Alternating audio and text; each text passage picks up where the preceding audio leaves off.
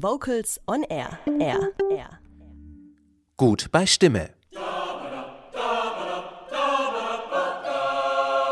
Der Stimmtipp. In Vocals on Air gibt es eine neue Rubrik mit interessanten und praxisorientierten Tipps für den Chor oder die Pflege der eigenen Stimme. Heute dreht sich dabei alles um die Atmung. Hallo liebe Zuhörer von Vocals on Air. Mein Name ist Ulrike Christina Herter.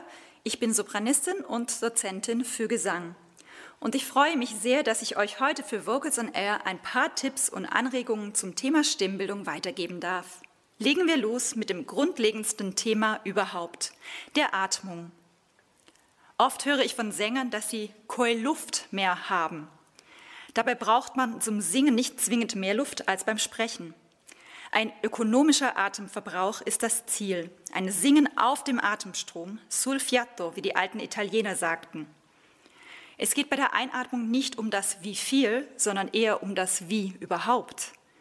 Der Moment der Einatmung dient primär selbstverständlich der Zuführung von Luft, ist jedoch zeitgleich ebenso bedeutend für die Lösung der Muskulatur und des Kiefers, der Vorbereitung auf die Phrase und der Öffnung der Resonanzräume. Wichtig ist, dass sie nicht in eine Art Schnappatmung verfallen.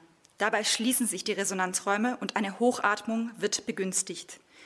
Denken Sie vielmehr an ein stummes Staunen oder an den Moment kurz vor dem Niesen, was zudem die Öffnung des Nasenrachenraumes begünstigt. Bereitet euch mit der Einatmung gedanklich auf die Phrase vor und wartet nach der Einatmung einen kleinen Moment.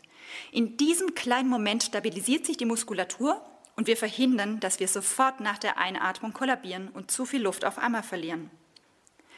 Kommen wir zur allerersten Übung zum Thema Atmung. Stützt die Fäuste links und rechts in der Flanke ein. Achtet bitte darauf, dass ihr nicht so weit hinten einstützt und somit in ein Hohlkreuz verfallt. Bewegt zuerst die Muskulatur in der Flanke. Dann kombiniert dieses mit drei Einatemzügen durch die Nase, als ob ihr an etwas Wohlriechendem schnuppert. Wartet eine Sekunde nach der Einatmung und bleibt im Staunen. Danach atmet gelöst auf ein F aus. Wir variieren dieses, indem wir bei der Ausatmung auf ein langes S übergehen. Wichtig ist hierbei, dass das S nicht herausgepresst wird, sondern bei einem offenen Halsgefühl frei fließen darf. Je mehr ihr das Gefühl eines in die Breite geöffneten Brustkorbes erhalten könnt, desto freier bleibt eure Kehle und desto länger reicht eure Luft. Eine weitere Variante zu dieser Übung funktioniert wie folgt. S in Wellen. Und so weiter und so fort. Der Atem fließt. Und die Steigerung dessen mit einem triolischen Gedachten